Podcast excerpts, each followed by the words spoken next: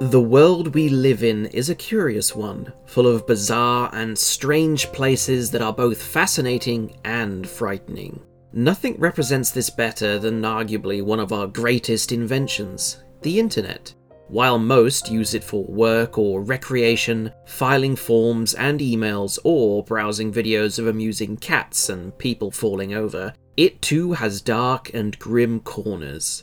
Today, we'll explore three such areas, ranging from the eerie to the disturbing and then the terrifying.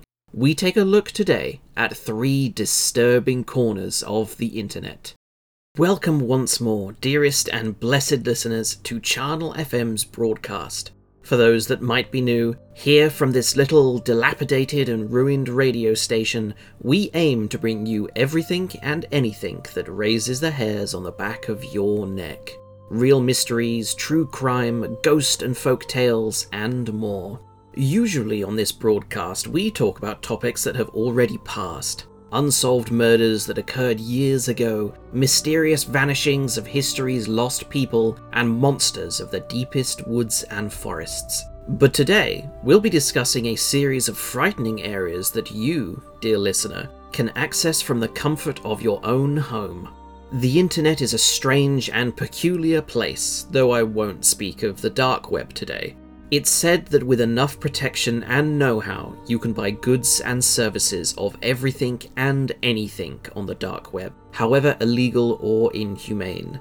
Instead, today I'll be speaking of the regular old commercial internet that you likely use almost every day. We'll cross three such corners in this broadcast, though they're all unnerving for different reasons. From the ghosts of tortured prisoners past to blood-stained tokens of murders and violence, and then a horrifying tale of claustrophobia and dark evils. I will, of course, include the links in the description for any of you who wish to visit them later. One such page that I've discovered, and my personal favourite for this episode, is a truly creepy and eerie website named HashimaIsland.co.uk. Some of you may recognize the name already, as Hashima Island is an abandoned and unoccupied island just short of 10 miles away from the coast of Nagasaki. It's quickly growing a reputation as a ghost island, an abandoned island where the only residents are the spirits of those who perished there. The introduction to the website sums it up far better than I could. It reads as such on the 27th of June 2013, Google released brand new street views of a forgotten world off the coast of Japan in Nagasaki Prefecture. Take a haunted trip through history and discover the secrets and myths hidden among Hashima Island's mysterious, desolate landscape. The efforts to build upon Hashima Island were mostly started in 1810, when it was discovered that there were large amounts of coal veins beneath the island, and it quickly became famous for its undersea mines. Four great main mine shafts were dug, reaching up to a kilometre deep, and one was so large that it actually connects to a neighbouring island. Rapid industrialization led to nine story apartment buildings being built on the island for the workers, and seawalls and land reclamation efforts that more than tripled the workable size of the island. But with that kind of development, both in construction and in mining, you need a large and dedicated workforce. In the 1930s, and until the end of the Second World War, Hashima Island solved this issue with forced labour, Korean conscripts and Chinese prisoners of war were sent to work on the island in brutal, violent conditions. While it's not a concrete number, anywhere between 130 and 1,300 of these conscripts and prisoners died while working, from accidents in the mines, exhaustion and malnutrition, sickness, and more. The island was abandoned in the 60s when the coal ran out and the mines were shut down, leaving the structures of the island intact. It's become a popular destination for urbexers and tourists to explore the abandoned island. But thanks to HashimaIsland.co.uk and the efforts of Google, you too can wander the grounds of Hashima Island from the comfort of your own home. Just as you would use Google Street View, using high definition cameras to walk through the streets of civilization, you can walk through the long, deserted Hashima Island. Through the NICU flats where the denizens lived their lives, the primary school where children were taught, and the entrance to the coal mine itself where so many unfortunate souls met their death. Working in claustrophobic conditions, with back-breaking manual labour forced upon you as a prisoner in a foreign land, one can only imagine what ghosts linger on the island. The website gives you the opportunity to look through the island from the comfort of your own home, but comfortable it is not. The island is in a terrible state as nature reclaims it. You can virtually walk through the pathways of the island, explore the abandoned buildings, climb over the detritus and grime, and imagine what the island was like during its heyday. What it was like while imprisoned souls toiled and died deep in the dark of the undersea mines. It's no wonder that Hashima Island is rapidly becoming what experts believe to be one of the most haunted islands on Earth. Set in grainy black and white like a horrifying found footage film, and an unnerving and uneasy soundtrack that sends chills down one's spine. It's a terrifyingly delightful experience that I would encourage you all to embark on if you have sufficient time. HashimaIsland.co.uk. Give it a Google. For our second bizarre corner of the internet, we'll ask you the question Do you collect anything? Memorabilia, perhaps? Do you collect stamps, CDs, or records? Autographs, or perhaps movie props? People collect anything and everything. But have you, perhaps, ever thought about collecting memorabilia related to murderers and serial killers? It's an unfortunate fact of our world that murder is a common occurrence, you need only turn on the news in the morning to see a torrent of upsetting news focused on such. It's also common to have a fascination with the macabre. There are countless number of documentaries and historical programs designed to scratch that itch. While it may be abhorrent to most, when you combine these two facets of humanity, along with a natural disposition to collect things, it's easy to understand why some might collect such grim memorabilia. The website murderauction.com aims to provide just that. With the tagline of Every man has to have a hobby, attributed to nobody less than Ed Gein himself, murderauction.com sells various memorabilia related to murderers and serial killers. At my first glance, I saw letters and poems written by convicted killers, the original inked fingerprints before such was made digital, signed photographs, and handmade trinkets produced while in prison. There's also another similar website named cultcollectibles.org. Simply by visiting the homepage, you're immediately shown pictures for sale of Jeffrey Dahmer, the Milwaukee cannibal, and the categories beneath it. The list of their categories that contain goods for sale are, at the time of this episode, list such items as Dahmer collections, cults, killers and criminals, counterculture, and school shooters. Something about all this makes my skin crawl, dear listener. One must not glorify or profit off the deeds of these horrifying, terrible, and inhumane acts, lest we encourage others to act in their stead. One can only imagine the terrible actions committed by the same hands that wrote, signed, or made whatever is being sold on these websites. Regardless, if you've ever fancied an original painting by John Wayne Gacy, a stringed spider or scorpion made by Charles Manson, or Arthur Shawcross's personal Bible, you can find such in these more dismal corners of the internet. I'll leave you to wrestle over the moral implications of buying such. The third website I wish to speak to you of today is a personal blog known as Ted's Caving Page. This particular little journal is the work of a man named Ted as he documents an undiscovered and unexplored cave in Virginia, USA.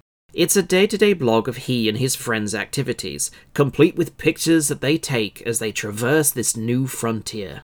What starts off as a rather unassuming and routine story about a caver's hobby in excavating an entrance to a new system quickly descends into something more nefarious as they make more and more progress day by day. Strange noises begins to come from within the cave, scraping and shifting noises that reverberate through the claustrophobic, choking darkness they discover crude drawings within the cave, which conjure memories of the Blair Witch Project and the Twana stick figures that plagued their journey.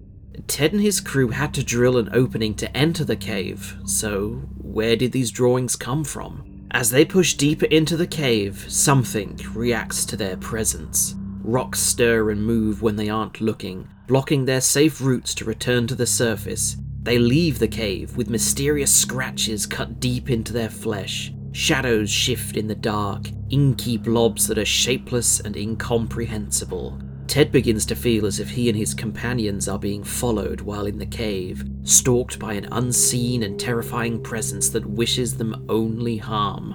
During the climactic moment, Ted feels that he is being followed by the cave's evil occupier once more, and as fear eats at him, they agree to leave. From behind, he feels his rope being pulled by someone or something. In the previous room, a rock has shifted, revealing a great and deep hole in the cave's floor. After they finally make their escape, they drive home in silence, not saying a word to one another for the entire journey. The entity seemingly follows Ted home. He hears footsteps in his house that have no cause, shuffling noises and creaky doors while home alone. Movement in the corners of his eyes raise his paranoia, and nightmares plague his sleep. Tormented in waking and in sleep, unable to eat or rest, Ted feels compelled to go deeper, to find the source of what is plaguing him and his friends. Tomorrow, he will enter the cave once more and find his way down to that new and deep hole to see what awaits him at the end of it. And then, it suddenly ends right there.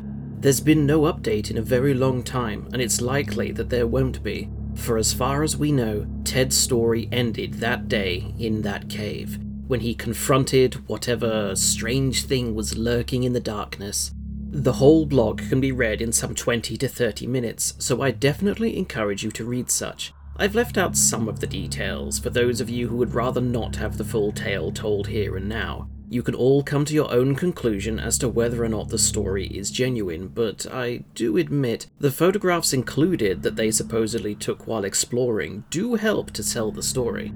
Since the internet is a shapeless, ever changing, and infinite beast, this is a topic that we might revisit later down the line with more odd and eerie corners, if it's something you enjoyed listening to.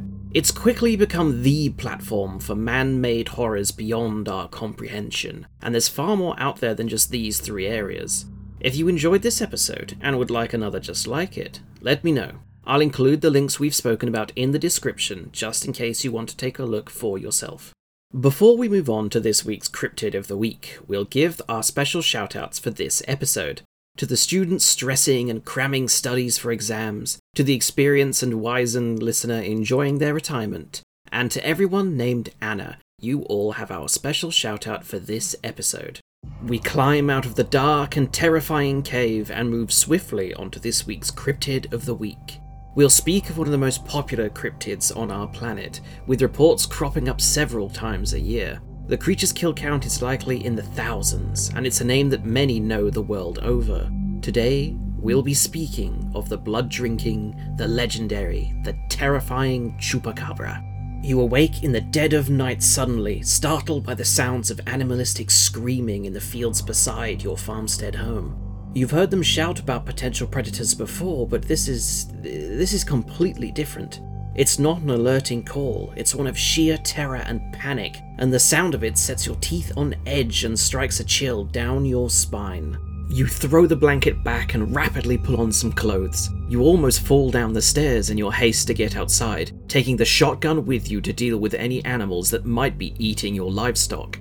You yank the door open with a heavy clatter and stride out into the pen, but what meets you is a strange and chilling sight. The goats are of two sorts, either running for their lives, wide eyed and panicked, kicking dirt and dust as they sprint, or they stand there still as statues, completely unmoving. They don't even blink. Here and there, the corpse of a goat lays still on the ground, their bodies limp and lifeless. Strangely, there's very little sign of any damage done. No bites or slashes, no broken bones or gunshots, only a circular red mark on their neck.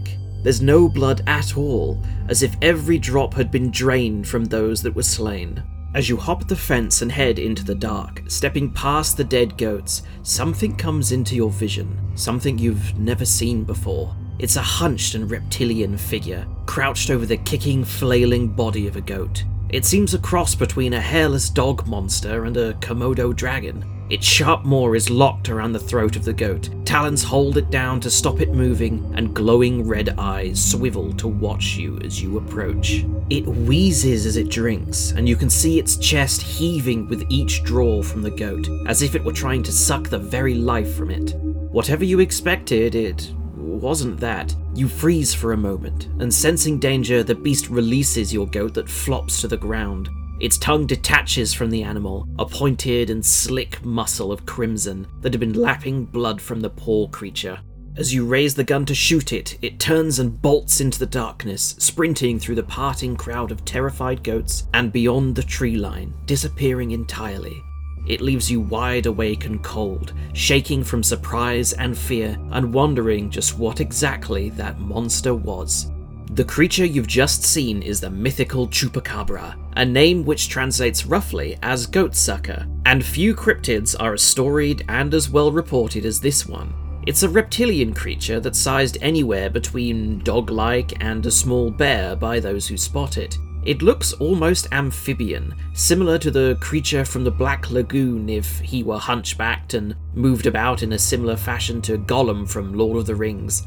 Stories of the creature hit the mainstream media in 1975 when a series of livestock killings in Moca, Puerto Rico, were attributed to a vampiric satanic cult. The animals were drained of blood from a small and circular incision at the neck and left where they'd fallen. Curiously, there was no bloodshed on the ground or surrounding area, more livestock were killed across the country, however, putting holes in the cult theory, and a few months later, it was actually spotted. A witness reported seeing the creature at a farmstead in Canovanas, where over 150 animals had been slain in a similar fashion. From then on, tales of the creature exploded, with reported sightings from all over the country. Ever since, it's been a well referenced creature, with sightings continuing all over the Americas to this day, you need only Google the creature's name to find dozens of videos of slain animals littering the floor of farms. Chickens, sheep, goats, and even donkeys and horses have been recorded as victims of the creature. There was a resurgence of chupacabra sightings as recently as 2018 and 19, with many domestic animals and poultry killed in suspicious manners. They were publicly attributed to the chupacabra, but forensic experts believe that they were likely the victim of street dogs. But what do you think, dear listener? Is this indeed the work of a vampiric beast, that of a satanic cult, or is there something else unknown that drains the blood of the unfortunate? Perhaps it's just the work of regular people, fabricating events and stories for internet fame and attention, or perhaps it's an unexplained event that we can't identify. Whatever you believe, I'd be interested to hear it. If there's anything you'd like me to read on the air, any mystery you want investigated, any particular cryptid spoken of, then reach out to me at charnelfm at gmail.com. You can also follow the broadcast's Twitter account, which is also at charnelfm. If you have any feedback, I'd also be interested to hear it. My schedule may get a little hectic in the coming weeks as I'm thinking of moving. I'll keep you all appraised on whether or not I miss a week or two because of it. With that, we've come to the end of the broadcast, and the part of such where I bid you all goodbye with a frightening fact. Have you ever tried to move or carry a mattress? It's very possible that you've done so while making your bed or when moving house, apartments, or rooms, but have you ever realized that they're actually far more heavier that the longer you use them? The reason for this is that you are essentially sleeping on a massive sponge over the days, months, and years of being in use, your mattress absorbs the oils, sweat, moisture, and the dead skin cells from your body, often gaining as much as 10% of its weight a year. Some experts state that mattresses will actually double their weight after 8 years of use. This becomes easier to understand once you realize that the average person sheds about 9 pounds of skin cells a year, which to me seems an almost excessive amount of skin. Hey, that's that's two facts for one broadcast. Just thinking about all the sweat, oils, and skin you'd have to shed to make that big a difference, it's. Uh, it's disgusting, but fascinating. Good morning, good evening, and good night, dearest listener. This is Charnel FM signing off. The songs used in this episode are titled in order Terminal, Past the Edge, Ossuary 6, Air, SCP X2X, and Echoes of Time V2. They are made by Kevin MacLeod and are licensed under Creative Commons by Attribution 3.0. His website is incompetech.com and he makes brilliant music. Give him a click and a listen.